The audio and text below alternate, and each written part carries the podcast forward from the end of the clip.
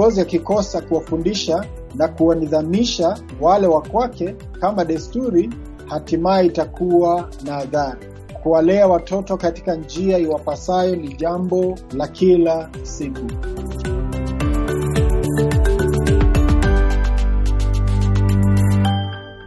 Karibu sana msikilizaji, na furahi kwamba umejiunga nasi katika podcast ya leo ili tupate hekima juu ya familia zetu. Leo tunaendelea na maongezi yetu na mgeni wetu mchungaji Onesimus Kibera kutoka Mount Kenya Baptist Church, Nanyuki, Kenya. Kwa nini tunachukua muda wa kuzungumza juu ya familia ya kiongozi? Kama tulivyosikia katika podcast iliyopita, kiongozi asipotunza familia yake vizuri na kuhakikisha kwamba familia yake ina ushuhuda mwema na sifa njema katika jamii, huduma yoyote anayofanya itaathirika. Atakosa furaha na baraka nyumbani, na pia atakosa baraka za Bwana juu ya huduma yake. Baba wa mke wangu alikuwa mchungaji siku nyingi na alianzisha makanisa mawili kule Marekani na kutokana na mazungumzo yangu na mke wangu ili kujua historia ya familia yake na kusikiliza habari za familia yao wakati alipokuwa mtoto, najua kwamba familia ya kiongozi wa kiroho ina changamoto za pekee. Watoto wa mchungaji, kwa mfano, wanachunguliwa sana na watu na kuna matarajio ya juu ya pekee juu yao. Hivyo katika maongezi yangu na mchungaji Kibera nilimuuliza maswali pia juu ya watoto wake. Mchungaji, je, hiyo umeona kuwa ni shida au watoto wako wameona shida hiyo, na umefanya nini kama baba ili kuwasaidia kuvumilia na kushinda presha kama hiyo inayokuja kwao kwa sababu tu ni watoto wa kiongozi? Na jambo ambalo tuliwaeleza wana wetu walipofika umri wa tineja na kujiunga na shule za upili ni kuwa hawakuwa na budi kujitengenezea jina, kila mmoja wao jina lake. Walipoondoka kwenda shule ya upili, tuliwashauri kuwa kila mmoja wao abebe imani yake kwa Mungu na siyo imani ya wazazi wake tu.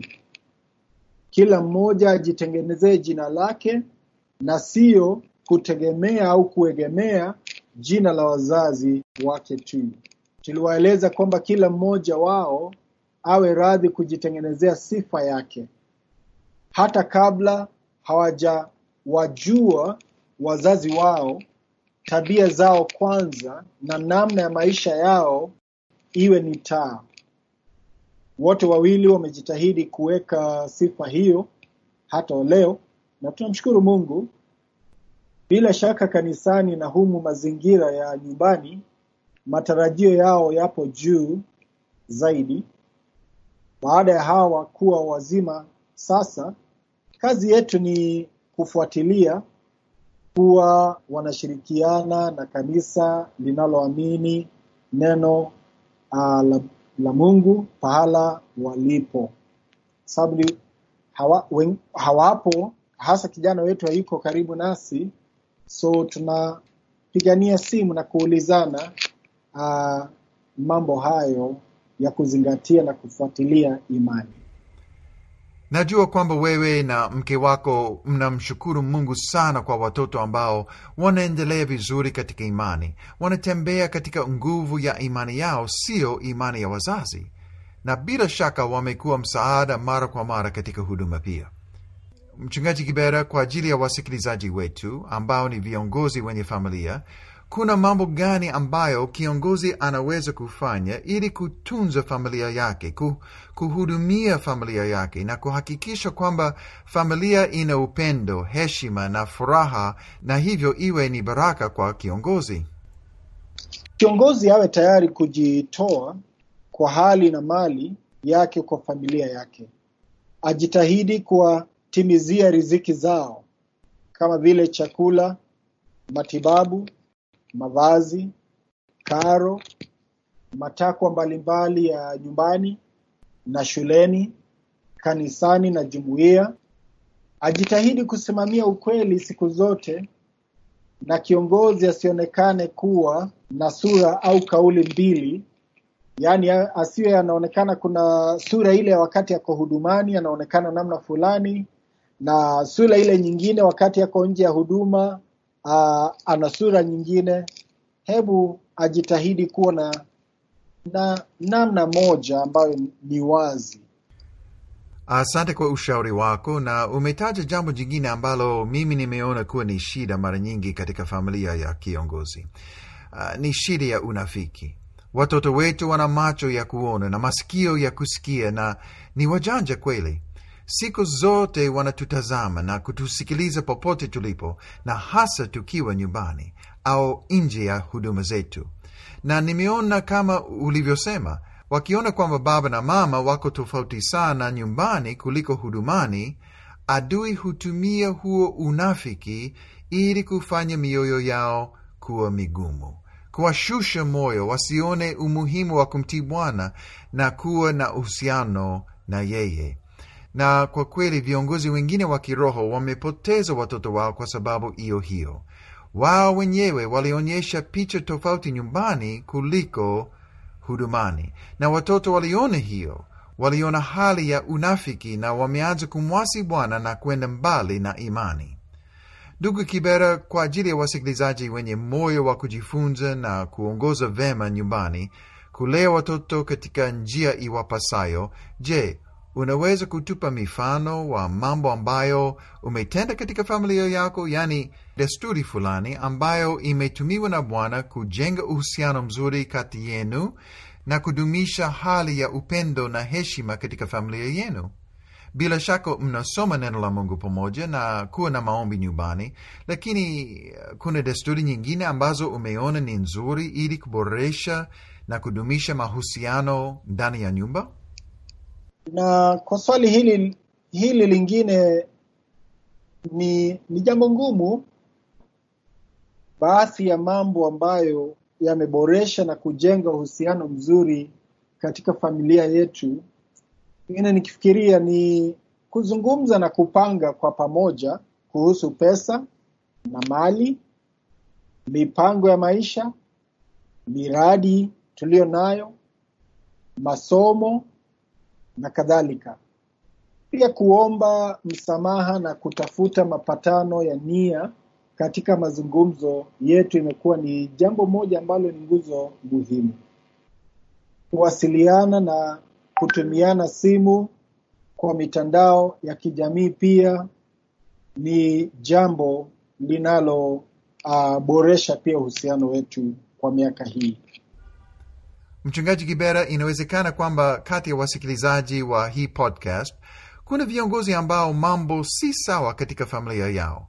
Pengine uhusiano sio mzuri kati ya mume na mke, au wana mtoto ambaye ameasi au ushuhuda wake katika jamii umeanza kuharibika. Tukifahamu umuhimu wa familia wa kiongozi wa kiroho na tukijua kwamba familia yake ikiharibika ina maana kwamba huduma yake nayo itaharibika, una mashauri gani kwa ajili ya kiongozi ambaye anaona shida ya kifamilia? Mimi ningemshauri hivi, kiongozi wa kiroho aonaye shida fulani katika familia yake, kwanza, iwapo anajua jinsi impasavyo kutenda ili airekebishe shari iliyopo, aombe hekima na kuitenda hiyo au hilo ambalo ndilo njema. Pili, iwapo analemewa kujua fanyeje, aombe dua na hekima. Yakobo ina moja tano inatuambia hivyo. Kisha atafute ushauri kwa kiongozi mwingine au mshauri, na pia kwa wana ambao wanaasi na ushuhuda unaanza kuharibika, ni rahisi kusema kuliko kutenda. Kiongozi huyu ajitahidi kuwa mfano wa kutubu wa kweli kwa wanawe na kuwaelekeza na kuwashauri katika njia ziwapasasho kuendelea, kwa sababu hata Yeremia sita kumi na sita inatuambia turudi kwa ile njia pahala ambapo njia ilipotelea na turekebishe na tushike ile mwendo ambao ni mzuri. Kuyahusu mapatano baina ya mume na mke, viongozi wanahitaji kunyenyekeana kama ndugu wasikitikivu wanaotafuta kuwa na nia moja.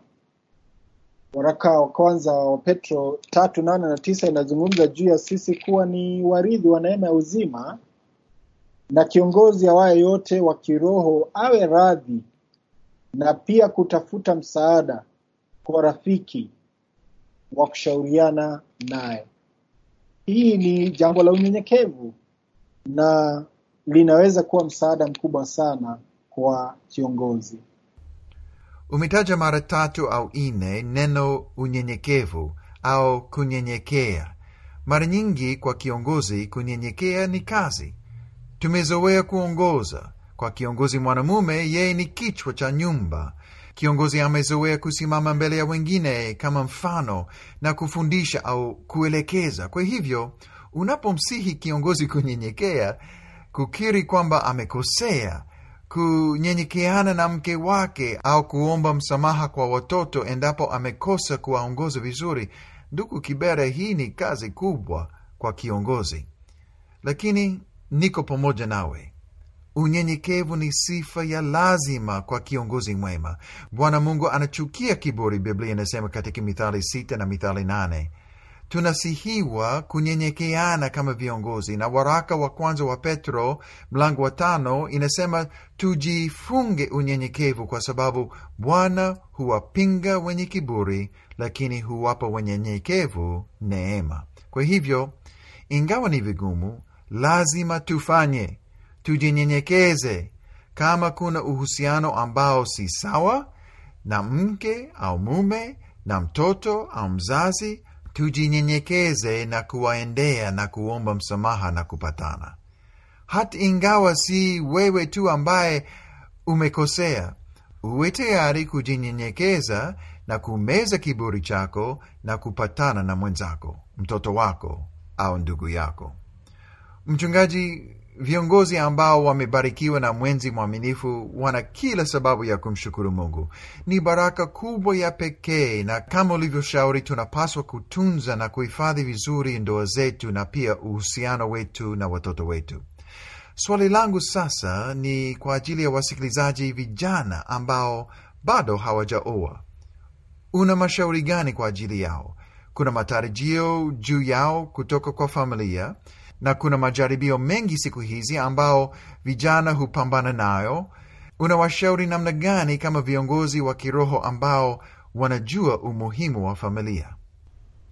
Mimi ningeshauri vijana wajipe nafasi kushirikiana katika michezo, mikutano, mijadala na burudani zozote zilizo, zilizo na mipaka. Wajitahidi kujenga urafiki usio na unafiki kama Warumi uh, kumi na mbili tisa inavyotutahadharisha, na vijana wana uhusiano mzuri na vijana wenzao wa kiume na wa kike. Ningewashauri wazikimbie tamaa za ujanani, wasiweke wazazi na familia zao mbali na wao, hasa wakati wanapoingia katika vyuo mbalimbali au taasisi mbalimbali na au wanapoanza kujiendeleza maishani, pengine wamepata vibarua au kazi fulani, bado wasiache ile laini ya mazungumzo na mawasiliano na wazazi wao. Kwa maisha bora ya, ya baadaye, kijana hana budi kuwa mwema leo, na pia kijana hana budi kujinyima tamaa na anasa za leo, iwapo atashiba baraka za kesho. Ndugu mpendwa, asante sana kwa mashauri yako kwa viongozi wa kiume na wa kike, kwa vijana pia, na kwa sisi sote kwa jumla ambao tuna moyo wa kumtumikia Bwana na kuongoza wengine. Na kushukuru sana kwa kutenga wakati huu na kuongea nasi juu ya familia. Bwana kubariki na abariki huduma yako na familia yako. Yote ni kwa neema ya Bwana. Bwana akinijalia, nitakuja siku moja na nyuki ili kukumbuka wakati wangu kule, kutembelea ndugu na dada wapendwa katika imani na kukaa na wewe nyumbani kwako ili tushirikiane ana kwa ana. Ndugu Kibera, una maneno yoyote ya mwisho au mashauri yoyote ya mwisho kwa ajili ya wasikilizaji wetu? Mchungaji Daudi, nashukuru sana kwa fursa hii ya baraka kuzungumza nawe na bila shaka maisha mengi ya kiongozi wa kiroho ni ni kujinyima, ni ya kujinyima, na hata yangu yamekuwa namna hiyo, kujinyima mengi ili niweze kuwapa uh, neema mbalimbali wale wa familia yetu. Ningewashauri viongozi wa kiroho kumwomba Mungu kuwapa hekima na kuwaongoza sio tu katika familia na kanisani, bali kuwa vielelezo vya ubora wa maisha bora katika ulimwengu huu wa sasa. Naamini kwamba inawezekana kiongozi wa kiroho pia au kiongozi Mkristo awaye yote kuishi maisha katika ulimwengu huu wa sasa kwa namna ambavyo inampendeza Mungu na pia inapendeza familia yake na inakuwa ushuhuda mwema uh, humo nje. Nashukuru sana. Bwana akubariki.